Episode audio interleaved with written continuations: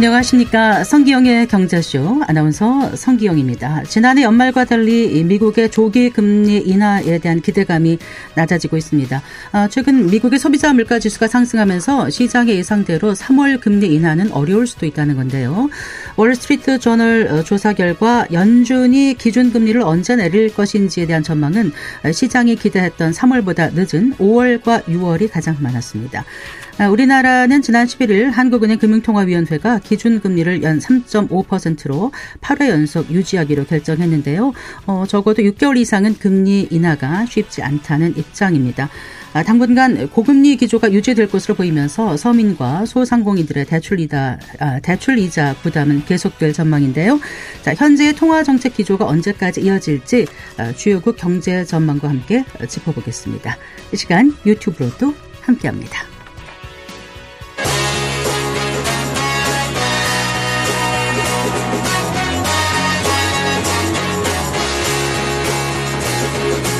경제 시야를 넓혀드립니다. 투자의 지름길을 안내합니다. 돈 되는 정보를 발견하는 시간. KBS 1라디오 경제쇼.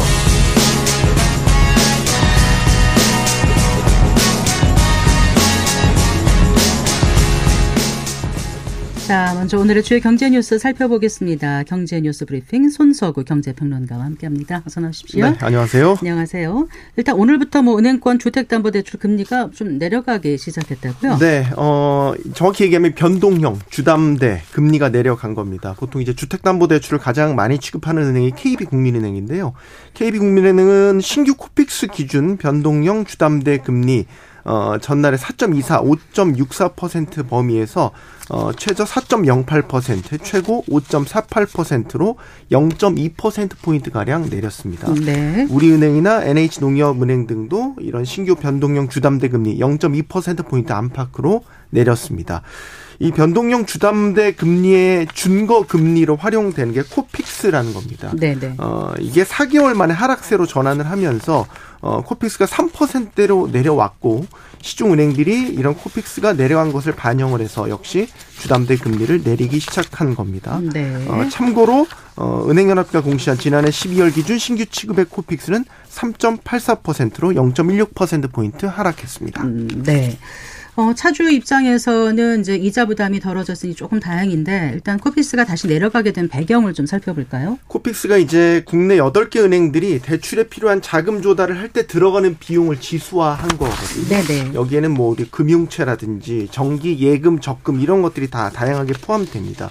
결국 이런 조달 재원들은 시장 금리에 연동이 되는데요. 네네. 시장 금리가 내려갔다는 겁니다. 쉽게 얘기해서 지금 미국 연방준비제도가 올해 세 차례 금리를 내릴 것이다 이런 어, 뜻을 시사를 하면서 대표적으로 은행채 금리가 내려갔습니다. 그리고 이에 따라서 정기예금 금리도 하락한 게 이런 코픽스의 하락으로 이어졌다 이렇게 볼 수 있겠고요.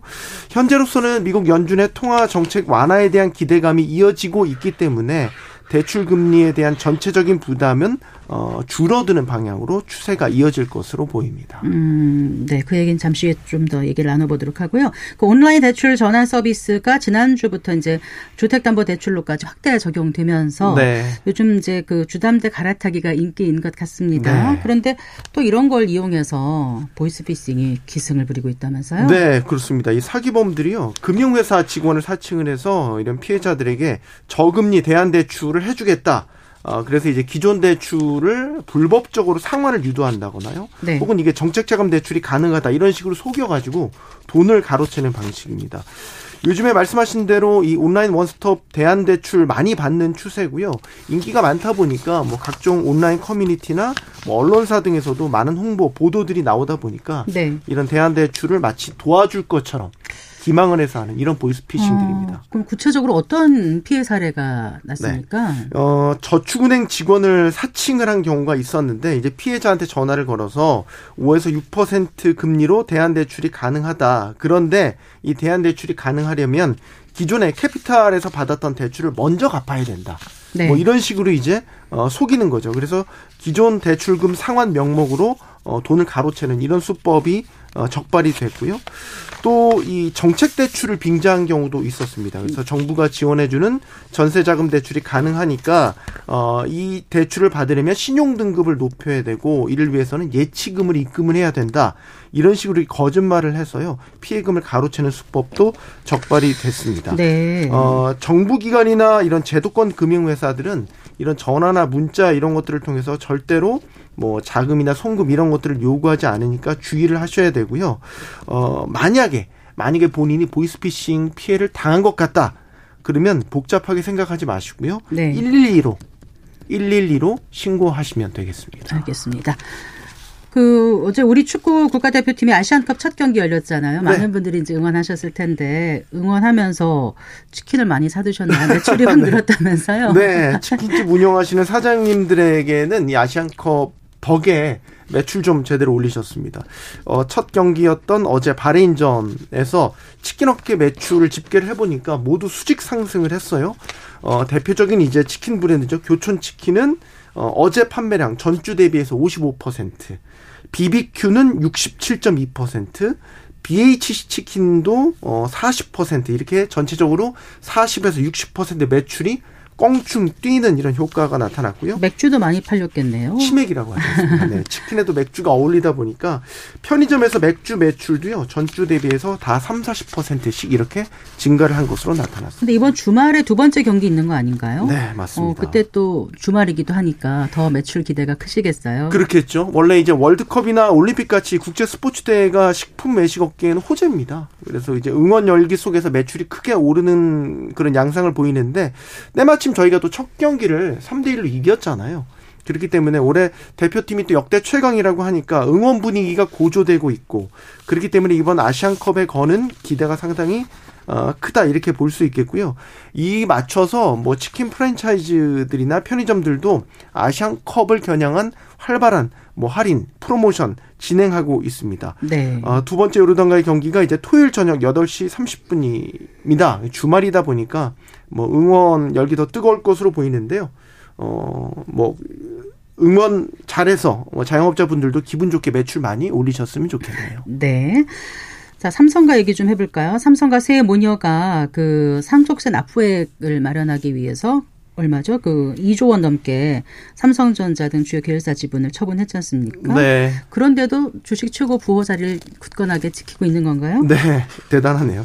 기업 분석 연구소 어, 리더스 인덱스가요. 국내 500대 기업 오너 일가 소속으로 주식을 대량으로 보유한 여성 417명 중에서 상위 50명의 어, 주식 가치 변화를 조사를 했는데요.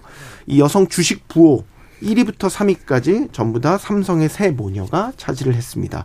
예, 홍라이 여사, 또 이부진 호텔신라 사장, 이서연 삼성복지재단 이사장 등이 되겠죠. 이들 새 모녀의 주식 가치를 전부 합산해 보니까요. 18조 7,967억 원.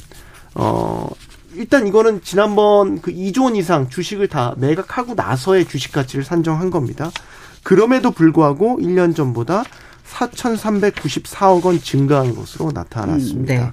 어, 최근 삼성전자의 주가 상승으로 이런 평가의 가치가 증가를 하면서 여성 부호 순위의 변동이 없었던 것으로 나타났습니다. 그럼 삼성과 세 모녀의 뒤를 잇는 여성 주식 부호는 누구예요? SK일가로요. 주 SK 지분 6.6%를 보유한 최기원 행복나눔재단 이사장이었고요. 작년보다 주식 가치가 14.2% 감소를 해서 7,876억 원의 가치를 갖고 4위에 올랐고요. 네. 고 구본무 LG그룹 회장의 부인 김영식 여사 어, 지난해 대비 4.3% 주식 가치가 줄어든 5,060억 원의 지분 가치 평가로 작년보다 한 계단 오른 5위를 차지했고요. 그밖에 신세계 그룹에서는 정유경 신세계 총괄 사장 3,929억 원으로 6위, 그 모친인 이명희 회장이 3,545억 원으로 7위를 각각 기록했습니다. 네. 한편 여성 주식 부호 상위 50명의 주식 가치를 모두 합산해 보니까요.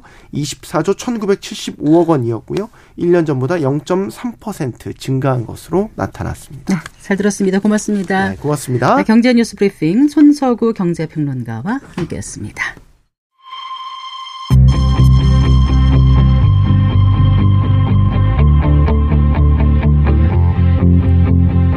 경제 전문가의 원포인트 레슨. 꼭 알아야 할 정보와 이슈를 알기 쉽게 풀어드립니다. 대한민국 경제 고수와 함께 투자의 맥을 짚는 KBS 일라디오 경제쇼. 진행의 성기영 아나운서입니다.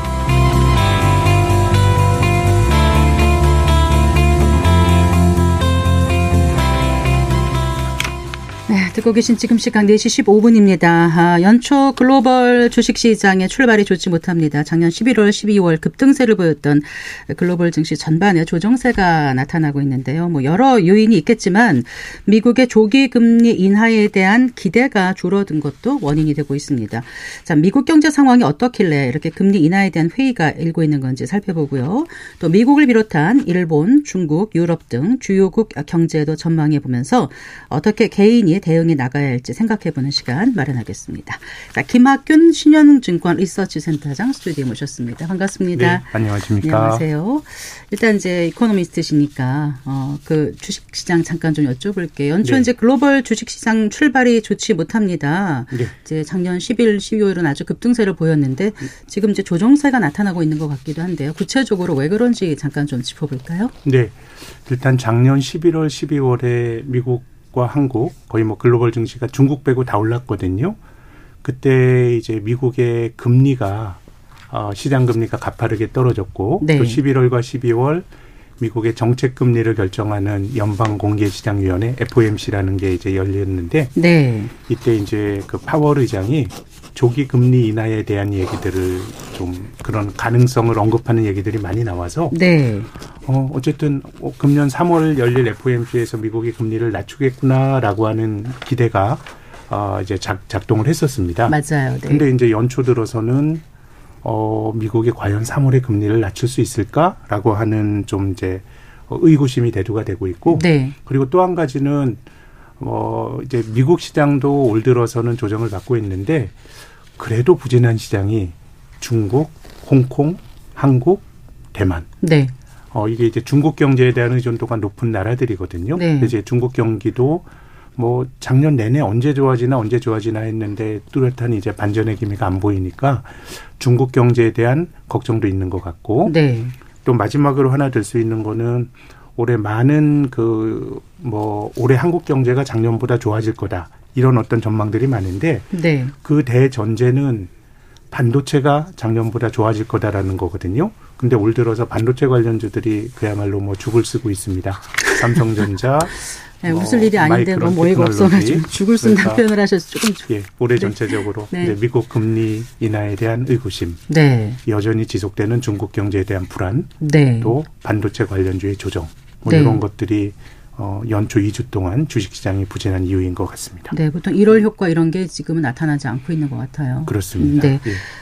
그런데 다시 이제 금리 얘기를 이제 돌아가 보겠습니다. 얼마 전까지만 해도 이제 그 미국 연준이 이제 3월에 네. 그 금리를 조기 인하할 것이다 이런 전망이 우세했었잖아요. 네, 그러니까 기대가 완전히 바뀐 거예요. 아니면 어떻습니까? 아직까지도 네. 그래도 3월에 금리를 낮출 거다라고 하는 게 금융시장의 다수 의견인데 아, 그 다수 의견이에요. 예. 네. 근데 이제 압도적인 다수 의견이었던 게 지난 12월이었다 그러면 연내 들어오면서 네. 이제 연준이 언제 미국이 금리를 낮출 거냐 이런 것들이 이제 금융시장에서 그, 그 선물을 사고 파는 사람들을 통해서 내재적인 확률 같은 게 다 계산이 되는데 작년 12월이 압도적으로 3월에 낮출 거다 해서 이제 거기에 대한 어떤 기대치가 조금 낮아지는 정도인 것 같습니다. 네. 근데 이제 중요한 거는 어, 중앙은행이 결정을 하는 정책금리가 있고 네. 중앙은행이 어떻게 금리를 결정하는 거에 따른 예상을 하면서 결정이 되는 시장금리가 있는데 네. 어, 미국의 10년 만기 국제 수익률이 대표적인 시장금리입니다. 네, 네. 연준의 정책금리를 막 어떻게 결정할 거냐를 투영을 해서 결정이 되는데 작년 11월, 12월에 주가가 올라갈 때 네. 미국의 10년 만기 국제 수익률이 5%에서 3.8%까지 네, 아주 뭐 그냥 수직 낙하를 하면서 주가도 올라갔는데 올 들어서는 이 금리가 한 4%까지 다시 또 올라갔습니다. 네. 그러니까 이제 금리 떨어질 때 주식 올라가다가 금리가 반등을 하니까 주가가 조정을 받고 있는 것 같고 그래서 이제 연준이 3월에 미국이 3월에 기준금리를 낮출지 않을 수도 있다라고 하는 의구심은 네. 우리가 지난주에 미국의 12월 소비자 물가 지수가 발표가 됐습니다. 발표됐죠. 네. 근데 네. 어, 11월 수치가 3.1% 전년 동월비 상승인데 12월 수치는 3.2%니까 약간 올라갔군요. 약간 올라가긴 했는데 이제 이런 걱정을 하는 거죠. 중앙은행이 생각하는 이상적인 자기들이 생각하는 목표치가 물가 상승률 2%인데 네. 미국 물가가 크게 보면 재작년에 9.1에서 지금 3% 초반까지 떨어졌습니다. 네. 근데 2%까지 가는 과정이 굉장히 험난하지 않을까 라는 걱정을 이제 투자자들이 하는 거고요. 또 두 번째는 최근에 음. 이제 홍해에서 네. 이제 뭐 그 예멘 반군이 굉장히 그 어, 지역에 있는 조그만 반군인 줄 알았는데 네, 어쨌든 네. 물류 차질 같은 게 나타나는 것도 이제 인플레이션이 떨어지는 것에 대한 좀 어, 어떤 사람들이 좀 의구심을 불러일으키는 것 같고 네. 또 본질적으로는 미국 경제가 3월에 연준이 금리를 낮출 정도로 그렇게 나빠? 우리가 최근에 본 미국의 3분기 GDP 성장률이 4.9%였거든요. 네, 네. 그러니까 어, 연준이 그렇게 금리를 조기에 낮출 정도로 미국 경제가 나쁘지 않다. 뭐 이런 것들이 다 복합적으로 작용하면서 네. 이제 이제 조기 금리 인하에 대한 의구심이 커지고 있는 것 같습니다. 음, 고용 시장도 아직은 괜찮은 것. 그럼요. 12월 달에 일자리가 뭐 20만 개 가까이 늘어났으니까 네. 어, 중앙은행이 긴축을 하는 이유는요. 한편으로는 좀 경제야 나빠져라.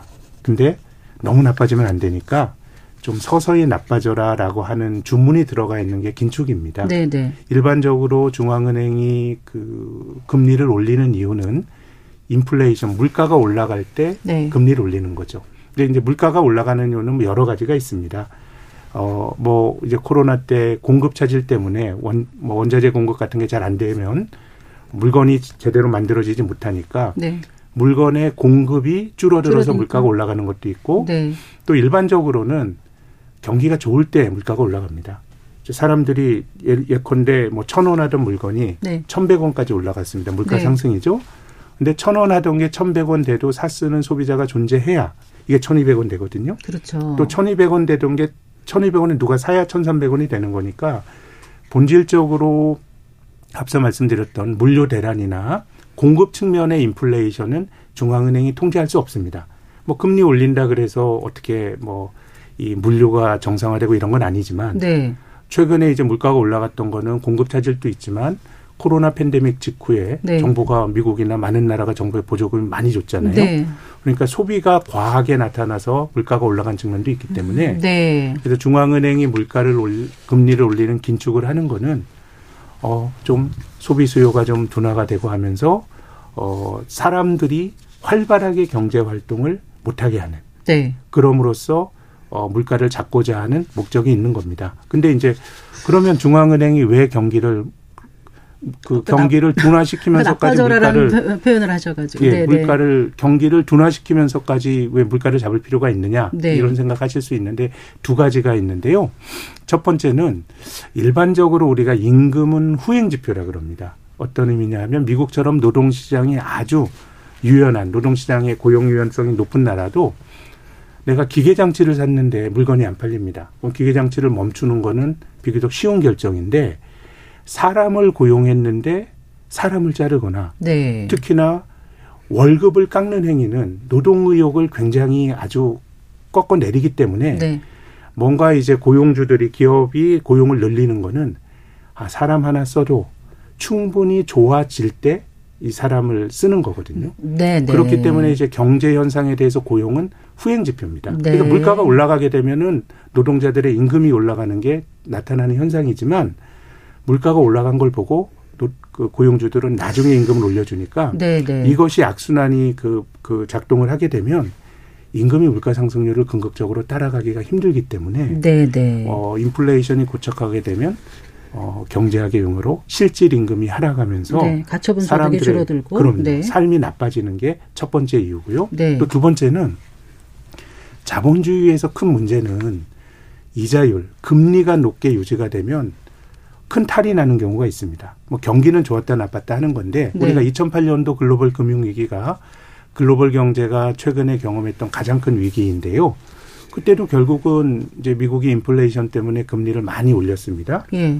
근데 높은 금리가 유지가 되다 보니까 그 직전에 소득이 없는 사람들이 막 빚내서 집을 사다가 결국 빚을 못 갚으면서 문제가 생겼거든요. 네, 네. 그래서 이제 자본주의에서 큰 위기는 순환적인 뭐 경기가 좋았다 나빴다 하는 데서 발생하는 게 아니라 빚진 사람이 가장 취약한 그 나라 경제에서 취약한 영역에 있는 빚을 못 갚을 사람이 빚을 못 갚으면 네. 은행이 돈을 떼게 됩니다. 네. 그럼 은행이 대출을 못 해주고 오히려 대출을 회수하게 되고 네. 이런 것들이 신용 경색이라 그러죠. 예. 그럼 금융 쪽에서 나타나서 돈이 잘 안 도는 현상이 또 실물 경제에도 부정적인 영향을 주게 되거든요. 그래서 제가 뭐 경기가 좀 나빠져라라고 이제 얘기했던 것도 네, 네. 경제가 폭삭 주저앉는 그야말로 경착륙을 원하는 중앙은행은 없겠지만 경제가 어느 정도 둔화가 돼서 네. 좀 사람들이 소비도 좀 덜하고 네. 그럼으로써 물가 안정이 되면 중앙은행이 금리를 낮출 수가 있고 네. 그렇게 되면 장기적으로 보면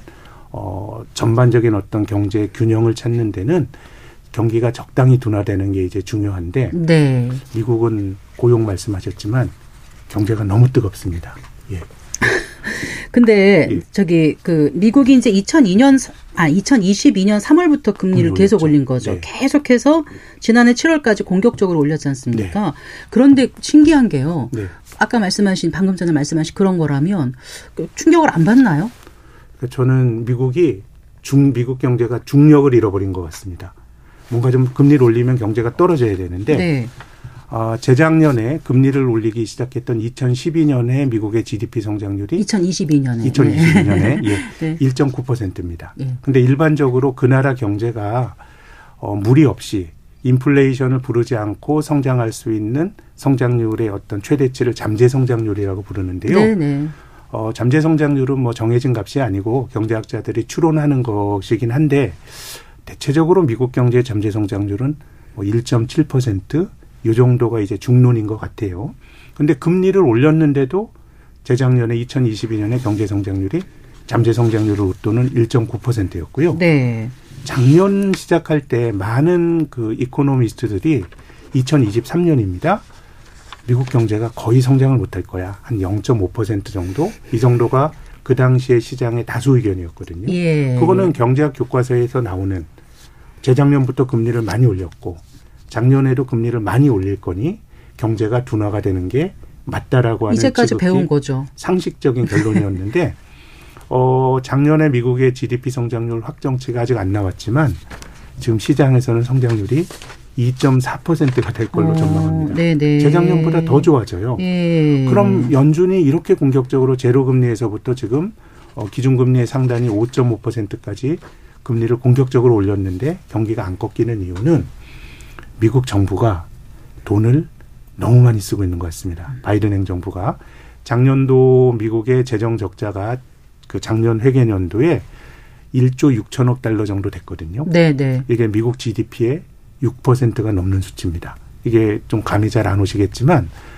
지금 러시아가 우크라이나와 전쟁하고 있죠. 전쟁을 전쟁이라고 하는 건 그 나라 모든 자원을 동원해서 싸우는데 러시아의 GDP 대비 재정 적자가 작년에 4%대입니다. 네. 근데 미국이 6%대라고 하는 거는 음. 이게 말도 안 되게 돈을 많이 쓴 겁니다. 네. 그러니까 미국은 어, 경제 정책은 중앙은행이 하는 통화 정책이 있고 행정부가 하는 재정 지출이 재정 있는데 지출, 재정, 예. 재정 정책이 있는데 지금 통화 정책은 좀 경제야 완만하게 좀 둔화가 되라라고 금리를 올리는데 네. 정부가 반대편에서 돈을 계속 쓰니까 네. 경기가 잘 안 꺾이는 것 같아요. 음. 그래서 저는 올해도 미국 경제가 좀 완만하게 성장이 둔화가 되고 네, 네. 그럼으로써 물가 상승 압박이 완화가 되고 네. 또 그럼으로써 중앙은행이 금리를 낮추는 이런 어떤 여지가 생겨야 생기기 위해서는 정부가 돈을 덜 써야 되는데요. 어. 지금 미국 바이든 행정부가 올해 재정 지출을 줄일 거다라고 하는 어떤 근거도 찾기 힘듭니다. 그리고 오히려 늘릴 가능성이 높아 보이지 않아요. 그렇죠. 특히 또 선거 같은 게 있으면 좀 늘어나지 않나요? 작년도에 미국이 네. 이제 그 정부가 빚을 내는 거죠. 네.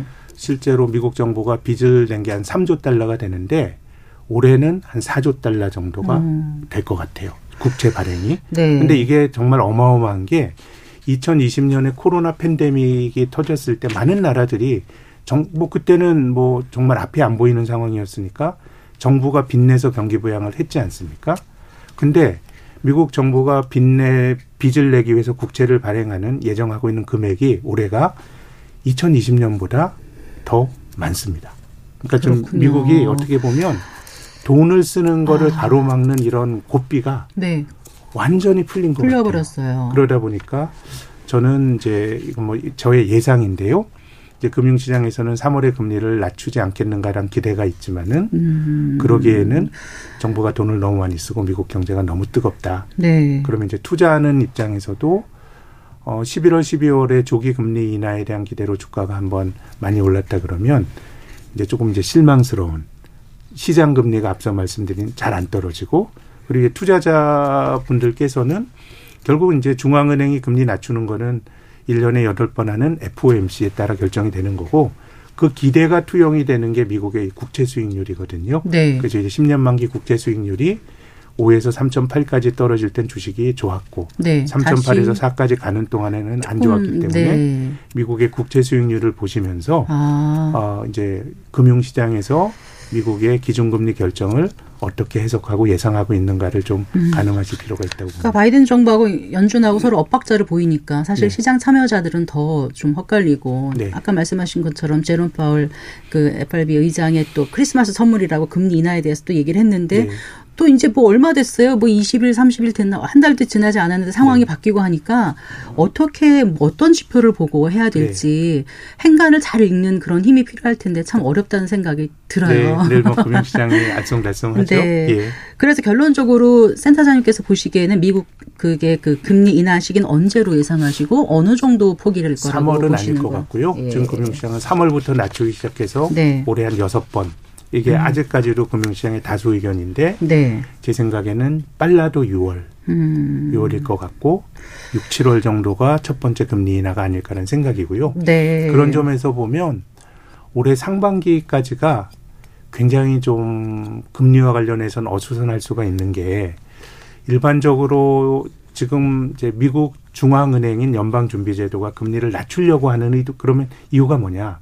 지금 인플레도 높고 경제도 괜찮은데 그거는 금리를 높게 가져가다 보면 중앙은행이 원치 않게 경제에서 탈이 나는 경우가 굉장히 많았습니다. 네. 2008년 글로벌 금융위기도 그 직전에 미국 연방준비제도가 어 2004년부터 2006년까지 금리를 1%에서 5.25까지 올리니까 네. 결국은 높아진 금리를 못 이긴 사람들이 탈이 나면서 금융위기가 생긴 건데요. 음, 네, 네. 근데 이제 중요한 거는 어, 중앙은행이 금리 인상을 멈춘 시기와 네. 뭔가 경제에 탈이 나는데 시차가 존재하는데요. 음, 네. 2008년도 금융위기를 복기해 보면 당시에 미국이 기준금리 인상 멈춘 게 2006년 6월입니다. 네. 근데 서브프라임이라고 하는 게 금융시장에서 투영된 게 2007년 8월입니다. 네, 네. 1년 2개월이 지났죠. 네.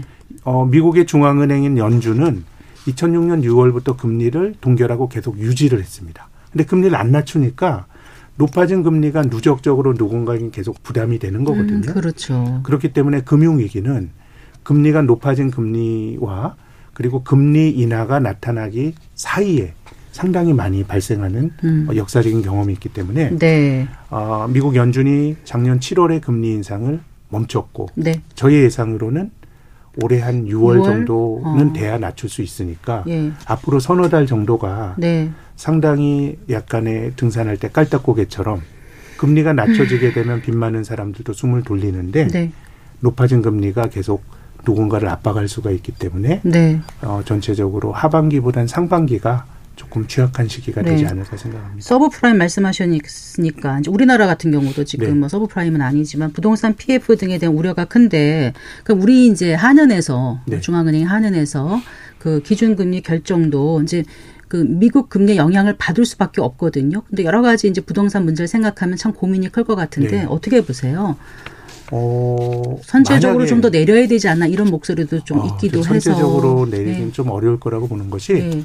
그러니까 선제적으로 내리는 것의 전제 조건은 부동산 PF를 비롯한 한국 경제가 심각한 탈이 나면 네. 그건 미국 눈치 볼 거 없이 우리가 내려야 될 텐데 뭐 지금과 같은 어떤 정도라 그러면 하느니 금리를 낮추기는 저는 힘들 거라고 보는데 두 가지 이유인데요.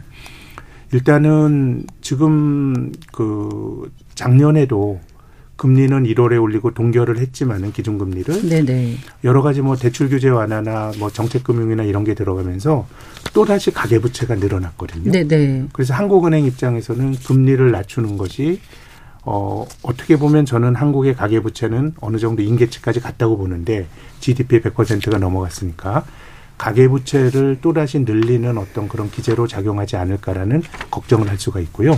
또 두 번째는 기축통화국인 미국의 금리가 지금 미국 기준금리 고점이 5.5인데 네. 한국은행의 기준금리가 3.5, 2% 포인트 차이가 있거든요. 이게 불편해요. 우리나라가 돈의 가치가 네.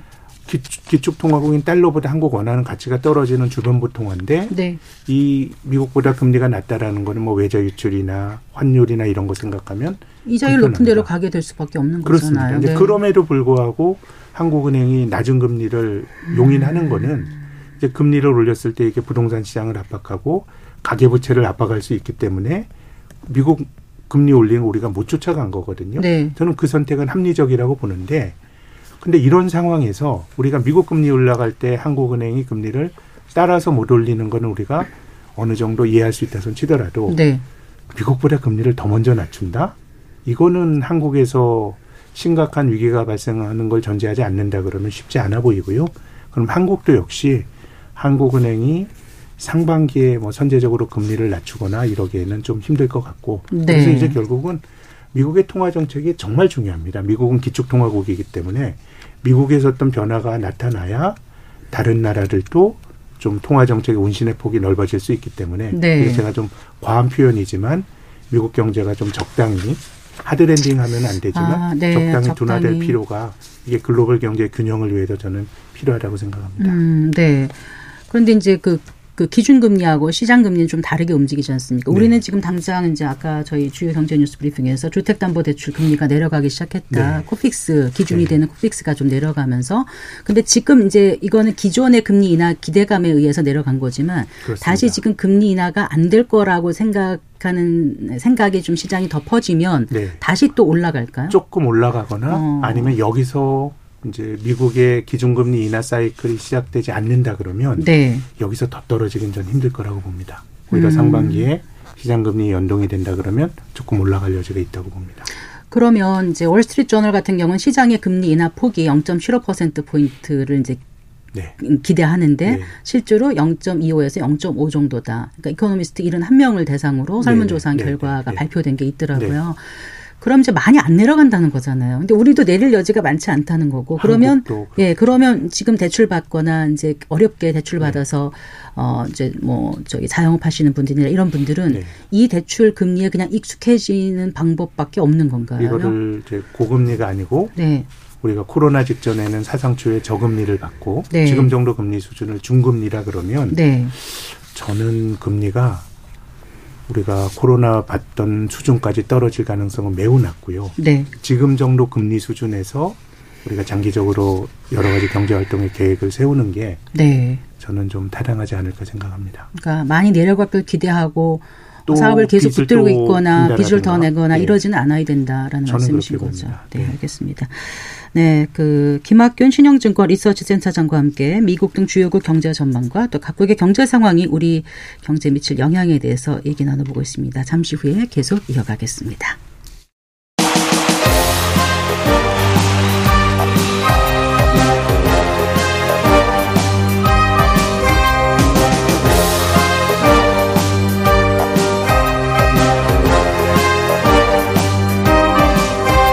경제를 알아야 세상이 읽힙니다.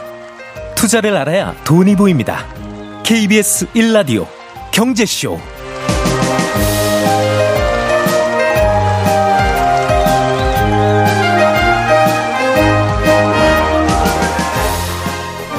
금리라는 게 가계 소비 지출이라든가 기업의 투자 활동이라든가 물가와 또 상호작용하고 또 국제자금 흐름에 영향을 미치는 만큼 미국 금리가 얼마나 중요한지 잘 알고 계시기 때문에 이제 미국 금리를 주로 네. 다뤄봤고 또 경제 전망을 좀 해봤습니다. 자, 우리를 둘러싼 또 주요 국가 중에 하나인 이제 중국 있지 않습니까? 네. 근데 중국 같은 경우도 지금 어떤 상황인지 궁금해요. 올 초 아까 말씀하셨지만 증시도 뭐 좋지는 않고 네. 여러 가지로 중국 경제 전망은 좀 좋지는 않더라고요. 네, 조금 걱정이 많은 것 같습니다. 특히 부동산 쪽에서 여러 가지 문제가 좀 생기고 있고 네. 물론 이제 중국이 미국 다음으로 전 세계에서 GDP가 큰 나라인데 어 뭐 작년에도 5% 성장을 했고 올해는 뭐 4% 성장을 할 것 같은데 그 덩치가 4%씩 커간다라고 하는 그 절대적인 걸로 보면 네. 실은 그 자체도 대단하다고 말할 수 있지만 이제 중요한 거는 어느 나라 경제나 성장률이 둔화가 되는 국면이 오거든요. 네네. 계속 뜀박질을 할 수가 없는 건데. 그렇죠. 근데 중국은 성장률이 떨어지는 속도가 상당히 빠릅니다. 그러니까 절대적인 성장률로 보면 중국 경제를 다르게 볼 여지도 있지만 성장의 둔화 속도가 너무도 빠르다라는 게 이제 투자자들이 걱정하고 있는 것 같고 네. 또 부동산에 대한 걱정 뭐 이런 것들도 내재가 되어 있는 것 같습니다. 음, 부동산이 도대체 어느 정도 수준인데 이렇게 좀 문제가 되는 건가요? 저는 지금 뭐 중국의 부동산 부실이 어떻게 될 것 어느 정도이냐를 뭐 정확하게 계측할 수 있는 방법은 없는데 통계도 좀 정확하지 그렇죠. 않은 부분도 있고요. 예. 네. 근데 다만 이제 중국 경제가 우리나라의 외환위기 혹은 카드 버블 네, 이런 네. 식으로 경제가 휘청일 정도의 위기로 전이가 될 가능성은 좀 낮다고 보는데요. 네네. 네. 일단 신흥국이 성장을 하다 보면 늘 경제가 탈이 나는데 이 탈이 나는 게 대체로 개방의 시기와 조금 연결이 되는 것 같아요. 어떤 의미냐면 우리나라로 90년대 초에 노태우 정권 때부터 금융시장을 개방을 했고 이게 뭐 다른 어떻게 보면 경제가 성숙하는 길인데 개방했을 때 신흥국이 일반적으로 혹한 거는 싼 자금. 네. 그러니까 선진국의 싼 자금을 경제가 고성장하게 되면 금리, 금리라고 하는 거는 돈의 가치거든요. 우리가 은행에 예금하면 돈 맡긴 대가로 덧붙여주는 게 이자고 이자고 꼭 금리잖아요. 네, 네. 돈의 돈에 값이죠. 붙는 게 네. 돈의 값이죠. 그런데 신흥국에서는 돈에 대한 수요가 너무너무 많습니다. 어디건 투자하면 돈 벌 기회가 많으니까. 신흥국은 일반적으로 금리가 높고 선진국은 어느 정도 성숙한 경제고 하다 보니까 금리가 낮은데 그래서 이제 신흥국에서 문제가 생기는 거는 자본시장 개방 이후에 예, 예. 남의 나라 돈을 외채가 많이 들어오고 이렇게 된 문제가 생기는데 일반적으로 우리가 부동산 PF 얘기하면서 한국은행 말씀도 하셨는데요. 중앙은행을 그 나라 경제의 최종 대부자 뭐 이런 얘기 하죠. 네. 경제 문제가 생기면 중앙은행이 돈 풀어서 문제를 해결하죠. 근데 어 기축통화국이 아닌 나라는 한국 원화에서 문제가 생기면 한국은행이 어떻게든 수습을 하면 돼요. 네. 근데 기본적으로 이제 외화가 걸리게 되면 한국은행이 달러를 만들어낼 수는 없거든요. 근데 이제 중국은 부동산 문제가 그래도 심각한 시스템적인 리스크까지 안 갈 거라고 생각하는 거는 어, 중국의 개방도가 굉장히 낮은 나라입니다. 그렇기 때문에 중국 내에서 어떻게 보면 좀 그 나라의 어떤 정책으로 해결할 수 있는 포인트가 있고 네. 또 저는 중국이 경기를 띄우기 위한 방법은 저는 다시 건설에 돈을 또 부으면 중국의 성장률이 개선될 수 있다고 보는데 중국 관료들이 알고 있는 것 같습니다. 단기적으로 부양을 하기 위해서 또 경제적 자원이 들어가면 우리가 사오 한 6, 7년 전에 중국에 유령 도시 이런 얘기 했었거든요. 네. 2008년 금융위기 이후로 중국이 그런 어떤 건설 투자를 많이 해서 예컨대 이제 저희 직원이 이제 중국에 방문을 해서 봤더니 한국의 코엑스와 같은 엄청난 쇼핑몰이 있답니다. 근데 가봤는데 한 시간에 사람이 열 명 왔다 갔다 하고 아. 그걸 지을 때는 성장에 기여를 하죠. 사람도 고용하고 콘크리트도 쓰고 근데 지어놓고 나면 더 이상 이제 가치 증식이 안 되는 네. 바로 썩어 들어가는 매몰 비용이 되는 거기 때문에 저는 중국의 관료들이 그걸 아는 것 같아요. 더 이상 경제적 자원을 부동산에 넣으면 안 된다는 거. 그래서 지금 어떻게 보면 중국 경제 방향은 맞는데 네, 네. 다른 측면에서 보면 방향은 맞지만 중국이 지금까지 성장을 해온 게 수출과 어떻게 보면 부동산 투자로 성장해 온 건데 수출은 뭐 여러 가지 규제 이런 거 받고 있는 거고 또그 올해 글로벌 경제 성장률 자체가 작년보다 둔화가 되니까 뭐 중국 수출이 그렇게 많이 늘어나기 힘들고 네. 그럼 어려울 때마다 부동산을 부양을 해서 경기를 음. 띄워왔기 때문에 네, 네. 그래서 이제 중국 경제가 심각한 위기가 나올 거다라는 관점으로 중국 경제를 보면 그런 일은 저는 안 나타날 가능성이 높다고 보는데 그러면 부동산을 빼고 나서 중국 경제가 성장할 수 있는 게 있느냐라고 보면 그것도 없는 것 같고 그래요. 그래서 중국 경제는 당장 수술이 필요한 급성 질환 환자라기보다 만성 질환 네. 뭔가 경제가 쉽게 회복이 안 되고 흐물흐물한 네, 그러니 그러니 이제 중국 경제에 대한 의존도가 높은 국가잖아요. 우리 한국이 이게 우리 한국 경제 어떤 영향을 줄지 잠깐 좀 짚어본다면요. 뭐 어쨌든 우리나라 수출이 작년에 이제 거의 뭐 미국 대미 수출이 많이 늘고 있다는 건 다행스러운 일이지만 그래도 중국이 고성장할 때 한국이 그 덕을 가장 많이 본 나라거든요. 네네. 네. 그 덕을 본 나라가 대만, 한국, 독일 이렇게 볼 수 있는데 작년에 독일이 마이너스 성장했습니다. 네, 역성장했다고 하더라고요. 네.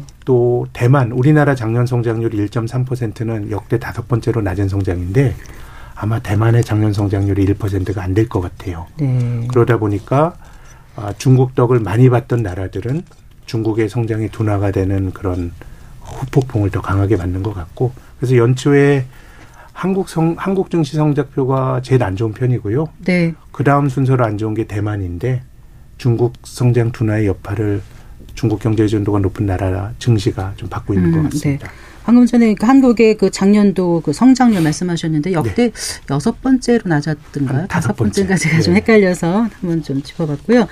그 어쨌건 사상 초유의 1% 성장대에 그쳤다 이렇게 나오더라고요. 네. 근데 이제 올해는 그럼 어떨 건지 성장률을 지금 정부에서는 한 2.2% 정도 네. 잡고 있는데 그 실현이 가능한 건지 그리고 그 성장률을 달성한다 하더라도 실제로 네. 체감 몸에 와닿는 네. 그 경기는 어떨지 이런 것도 좀 궁금해서요. 어, 뭐 올해는 작년보다는 개선해낼 가능성이 높다고 보는데요. 일단은 말씀하신 것처럼 작년도 성장률이 역대 다섯 번째로 낮은 성장률이니까 어느 정도 기저 효과가 있습니다. 네. 또 두 번째는 반도체 경기가 좋아질 가능성이 굉장히 어 저는 높다고 봅니다. 반도체 네. 수출 중심으로 지표 경기는 좋아지는데 근데 이제 걱정은 그런 거죠. 과거에 우리나라가 경기가 지금 작년보다 안 좋았던 때가 여러 번 있었습니다. 그러니까 성장률이 작년이 다섯 번째로 낮으니까 그보다 더 나빴던 게 네 번 있었던 거 아니겠습니까? 근데 과거에 작년보다 성장률이 낮았던 네 번의 경우는 그 다음에 경기가 좋아질 때 그야말로 V자형 반등이었습니다. 딱 반등을 했군요. 바로 나쁜 거를 훨씬 선호 배 더. 네. 예컨대 우리가 98년 IMF 외환위기 때 98년도에 성장률이 마이너스 5.1%였습니다. 근데 99년도에는 11% 성장했습니다. 그래서 한국 경제는 지금까지 당연히 뭐 경기는 사이클이 있기 때문에 불황이 있죠. 네. 불황은 있었지만 바로 강한 복원력을 보여주면서 V자형 회복을 하면서 어떻게 보면 고통은 짧았고 회복은 강하게 나타나는 게 우리나라의 경기 회복의 패턴인데 이번에는요. 근데 이번에는 정부는 2% 초반 성장, 네. 민간에서는 1% 후반 성장, 한 평균이 2% 정도 되니까 이건 뭘로 봐도 조금 밋밋한 성장인 것 같고 앞서서 진행자께서 이제 우리가 금리가 많이 낮아질 것을 염두에 두고 어 하면 안 될 것 같다는 우리가 이야기를 나눴는데 경기를 봐도 마찬가지예요. 과거에는 경기가 나쁘다 바로 좋아지면서 네. 경기가 좋아지면서 경기가 나쁠 때 가졌던 고통들이 한꺼번에 다 해결이 됐는데 지금은 뭔가 늪이라 그러면은 적절한 표현일지 모르겠지만 장기 저성장 국면으로 가는 네, 게 아닌가 이런 우려 경고가 맞아요. 나오잖아요. 그러니까 어떻게 보면 올해 성장률을 보여주는 네. 과거에는 경제가 어, 뭐 어, 평균보다 많이 나빴을 때는 V자형 반등인데 네네. 네. 올해가 그렇게 못한다 그러면 한국 경제 체질이 바뀌었다는 것을 우리가 좀 확인할 수 있는 음. 한 해가 될 수 있을 것 네. 같고요. 일본도 잠깐 좀 짚어볼까요? 네. 오늘 뭐 보니까 방금 전 뉴스에도 나왔지만 지난해 일본의 명목 GDP가 독일에 뒤처져서 세계 3위에서 4위로 하락할 것이 확실시 된다. 네. 이런 아사히 신문의 보도가 인용돼서 지금 네. 기사가 나왔는데요. 그런데 이렇지만 또 지금 일본 증시는 전에 없이 잘 나가고 있고 네, 네. 또 저금리 이제 이제 끝나갈 거다 이런 기대도 많았지 않습니까? 네. 어떻게 전망하세요? 일단은 일본은 환율 효과를 굉장히 많이 보는 것 같습니다. 아, 네. 제 지인이 몇 달 전에 오사카에 여행을 갔는데 여기를 대한민국 오사카시라고 하더라고요. 한국 사람이 너무 많아서. 네. 그러니까 우리나라 원화보다 엔화가 너무 많이 절하가 되다 보니까 그러니까 한국의 그 실질시로 환율이라고 하는 게 우리가 이제 보통 환율은 기축 통화엔 달러랑 비교를 많이 하죠. 네. 근데 이제 다른 나라 통화와 종합적으로 평가한 게 실질시로 환율인데 네, 네. 최근 3년 동안에 한국 원화가 한 2%밖에 절하가 안 됐습니다. 그러니까 달러에 비해서는 절하가 훨씬 많이 됐지만 다른 나라 통화도 달러 대비 절하가 되면서 실질시로 환율은 2%밖에 절하가 안 됐는데 일본 엔화는 25%나 절하가 됐습니다. 그러니. 그러니까 뭐 토요타 네. 자동차나 수출 기업들 너무 좋고요. 또 두 번째는 지금 전 세계 물가가 둔화가 되고 있는데 올해 미국 어 일본의 중앙은행인 어 BOJ, BOJ. 일본은행이 뭔가 이제 좀 금리를 올리는 긴축을 할 거라고 하는 관측이 많았는데 네. 지난 11월 물가가 2.8%로 또 2%까지 음. 좀 떨어지면서 네. 그런 기대가 많이 후퇴를 하고 있습니다. 그래서 예. 제가 앞서서 미국의 10년짜리 국채 수익률이 작년 말에 3.8에서 올해 4까지 갔다고 네. 말씀드렸는데 미국의 아 일본의 일본. 10년짜리 국채 수익률 한 0.8에서 0.5까지 또 떨어졌어요. 그러다 보니까 일본 경제가 완전한 자생력을 찾았는지 이건 잘 모르겠지만 환율과 금리라고 하는 매크로 변수가 네. 굉장히 자산 시장에 우호적으로 작용을 하고 있는 것 같습니다. 네. 뭐 미국은 이제 늘 우리가 살펴보고 뭐 중국, 일본 지금 잠깐 좀 들여다봤습니다만 이제 유럽 같은 경우는 좀좀 많이 생각을 안 하는 경우가 네. 있거든요. 근데 방금 전에 또 그 유럽 최대 경제 대국 독일이 3년 만에 역성장했다 이런 말씀도 네. 해주셨는데 어떻게 보십니까? 유럽은 거의 일본의 90년대나 2000년대 초까지 나타났던 잃어버린 20년 길로 가는 것 같습니다. 뭔가 성장의 잠재력이 굉장히 많이 나빠졌고 네. 일본보다 조금 더 나쁠 수 있다라고 하는 거는 저는 이민인데요. 이제 이민 정책이라고 하는 게 이건 뭐 어떤 정답이 있다는 말씀드리는 건 아니고 어 독일의 인구가 최근에 한 300만인가 400만 늘어났는데 이게 다 이민자거든요. 네. 어 근데 이제 기본적으로 경제가 고성장할 때는 약간 이질적인 사람들이 들어오더라도 수용이 되는데 지금은 유럽 경제가 드라마틱하게 성장률이 떨어지는 네. 영국은 거의 뭐 브렉시트 때문에 어려워지고 있고 영국은 물론 이민자 문제가 없, 습니다만은 그래서 지금은 이제 거의 유럽의 경우는 ICT 경쟁력도 매우 떨어지고요. 네. 뭐 이렇게 본다 그러면은 어 거의 코로나 이전에는 유럽 경제, 유로존 경제가 한 1% 정도 성장하는 게 정상적인 수준이었다 그러면 이게 잠, 이게 잠재 성장률 개념인데 이게 한 0.5% 정도로 성장률이 거의 반절이 나는 것 같고요. 네. 그렇게 본다 그러면 어, 유럽은 장기 정체의 길에 이미 접어든 거 아닌가 생각을 합니다. 네. 자, 오늘 미국을 비롯한 주요국 경제 상황을 좀 살펴봤습니다. 자, 국내 증시 아까 잠깐 언급하셨는데 네. 앞으로 어떻게 전망하시는지 또 투자 전략을 어떻게 가져가야 될지 자산 배분을 어느 정도 네. 해야 될지 예. 오랜 경험이 있으시니까 예, 네. 사실 주식은 단기적인 등락을 사실 알기도 힘들고요. 네.